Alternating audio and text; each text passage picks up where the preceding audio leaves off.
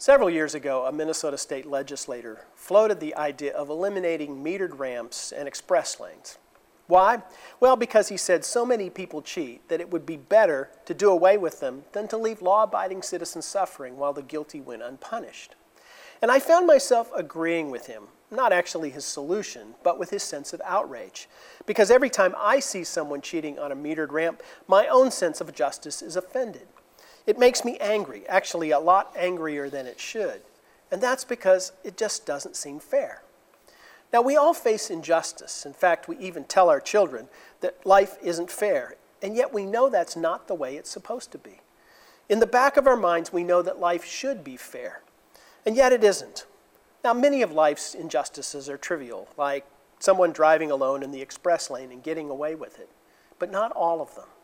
In fact, there are local, national, and global injustices that just offend us. The murder of George Floyd, the Syrian refugee crisis, and now the COVID 19 pandemic.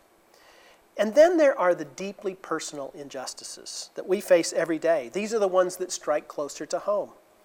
The daily agony of working for a tyrannical boss, the emotional pain and suffering that come at the hands of an abusive spouse, and the financial hardship that comes when someone cheats us out of hard earned money.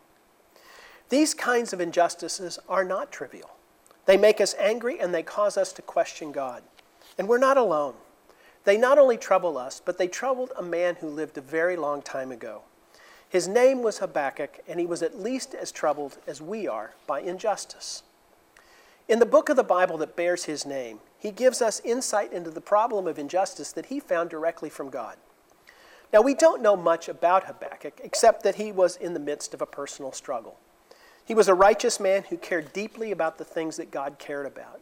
And he was having trouble reconciling the idea that God was good with the evil and injustice that he saw all around him. Now, unlike other prophets, Habakkuk didn't go to the temple and stand up and give a speech. He went straight to God. Twice he complained to God, and twice God responded. Now, his first complaint is at the very beginning of chapter 1, beginning with verse 2. And he says this How long, Lord, must I cry for help, but you do not listen? Or cry out to you violence, but you do not save? Why do you make me look at injustice? Why do you tolerate wrongdoing? Destruction and violence are before me. There is strife and conflict abounds. Therefore, the law is paralyzed, and justice never prevails. The wicked hem in the righteous, so that justice is perverted. How long, Lord, must I call for help, but you will not listen? Habakkuk is outraged at what he sees because Israel has become violent, unjust, and corrupt. People are blatantly disobeying the law. And worse, this isn't happening in some distant land, it's happening in his own backyard, in Israel itself. So Habakkuk asks God a hard question Why do you tolerate evil and injustice? And then he makes a demand of God. He says, Do something. Now, Habakkuk believed that God was powerful, that God cared and wanted justice, and yet when he looked around, all he saw was evil. So he asked, How long do we have to wait? One of the most challenging objections to Christian faith is the problem of evil and suffering. How can a loving God allow suffering in this world? Some have told me that this is the reason that they've rejected Christian faith. That said, I've found that it's often harder for those who do believe to accept suffering. Why? Well, because when we suffer, it calls into question our understanding of God. That's because it can be at times easier for those who don't believe to accept it because they just don't expect that life will make sense. But Habakkuk believes, and he struggles to reconcile the evil and injustice around him with the righteous, loving, powerful God he believes in. Now, after Habakkuk is finished with his complaint, God answers him. And here's how he responds, beginning in verse 5 of chapter 1. God says, Look at the nations and watch, and be utterly amazed. For I am going to do something in your days that you would not believe, even if you were told. I'm raising up the Babylonians, that ruthless and impetuous people who sweep across the whole earth to seize dwellings not their own. They are a feared and dreaded people. They are a law to themselves and promote their own honor. Then they sweep past like the wind and go on, guilty people whose own strength is their God. I want you first to notice that in, the, in God's response to Habakkuk, he doesn't scold him. He doesn't say, Who are you to question me? Instead, he answers him. I think the point for us here is that God is not afraid of the difficult, honest, and hard questions that we want to ask him. In fact, he welcomes them. Now, in God's answer, the first part of the answer is exactly what Habakkuk is expecting that God is aware of the injustice and he's promising to judge the nation. But then he says something quite different. He says that he's going to judge them by sending the Babylonians to do the job. Now, just a bit of background here the Babylonians were the 6th century BC's bad boys. They were wicked, ruthless, violent, and greatly feared. They were so arrogant and godless that they believed that their military and political strength made them godlike. So Habakkuk is uh, really beyond shocked. He is un- deeply offended. So again, he complains to God.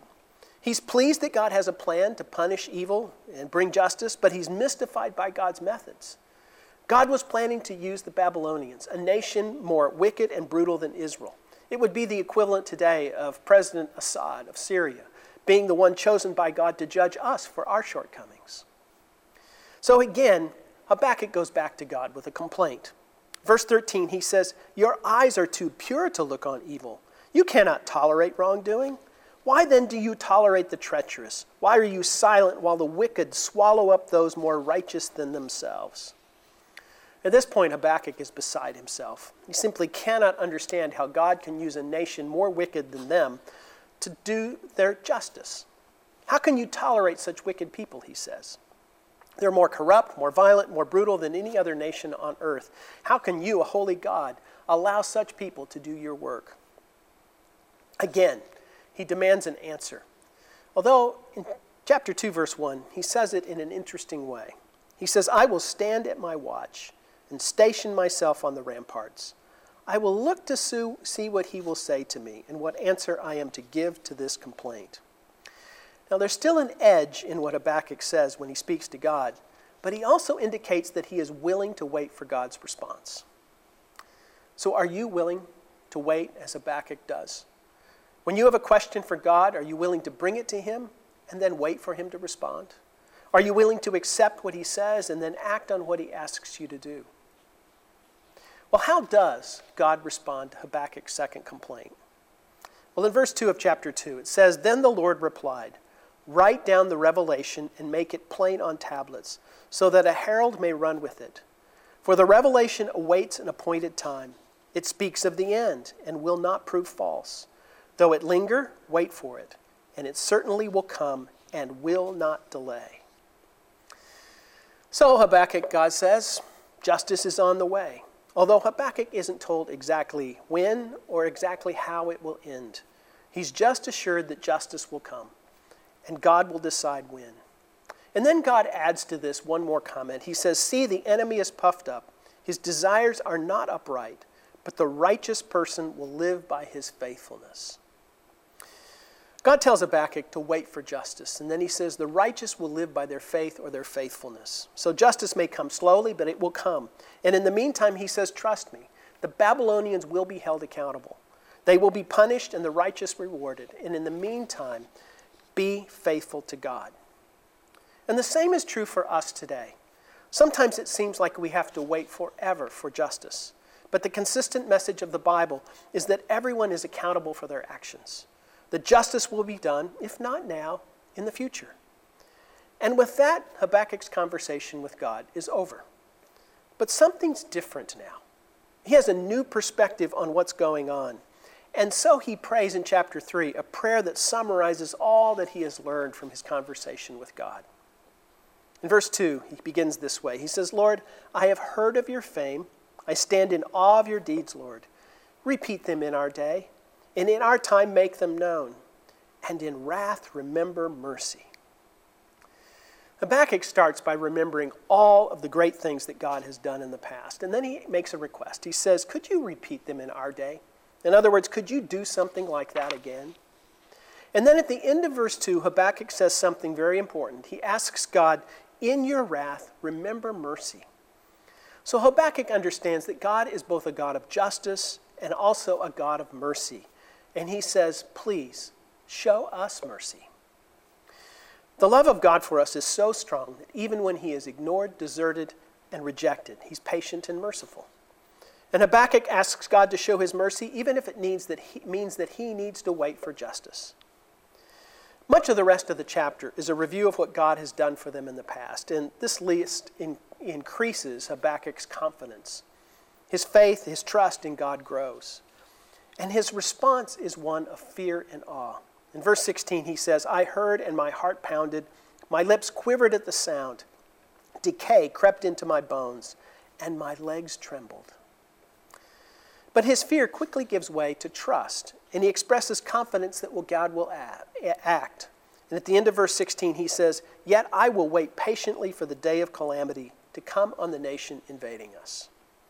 And then, as if his confidence hasn't been expressed strongly enough, Habakkuk tells this to God Though the fig tree does not bud, though there are no grapes on the vines, though the olive crop fails and the fields produce no food, though there are no sheep in the pen and no cattle in the stalls. Yet I will rejoice in the Lord. I will be joyful in God my Savior. What Habakkuk says here is amazing. He tells God that even if the world is falling apart, even if faced with natural disaster and economic collapse, even if his own life still sucks, he will still trust God. In fact, he says, I will do more than trust. I will rejoice in the Lord. And then he closes his prayer this way he says, The sovereign Lord is my strength. He makes my feet like the feet of a deer. He enables me to tread on the heights. Habakkuk said this about 15 years before anything that God predicted happened. It was over 60 years before the nation of Babylon would be destroyed. In fact, it's likely that by the time God answered Habakkuk's prayer in full, he'd been dead for years. And yet he still rejoices. Habakkuk was changed by his encounter with God. Did he get the answers that he was looking for? Well, yes and no. Certainly, the answers he got weren't what he was expecting, but what he got was a glimpse of God. He got a perspective, and it forever changed him. His encounter left him in awe of God. He was reminded of God's actions in the past, and he learned that God loves this world more than we do and that one day God would deal with the evil and injustice. And then, in one of the most moving affirmations of faith in all the Bible, he tells God that even if there is no visible sign of his action anywhere in the world, yet he will still rejoice in the Lord, in God my Savior. The Lord, he said, is my strength. When Habakkuk started this conversation with God, he was angry. And then, as God first spoke, he became even angrier. He expressed doubts that God could even do what needed to be done. He wondered if God cared. But by the end, he was changed. And in this, Habakkuk becomes a shining example of what it looks to live by faith. Now, you may be discouraged today. Perhaps you're waiting on God for justice. Maybe you need God's deliverance. If Habakkuk were with us today, he would sympathize because he knew how dark and chaotic the world and our lives can be. But he would also remind us that God really does care. That just as he came through in the past, he will come through for us in the future. And in the meantime, he tells us to live by faith and put our trust in God.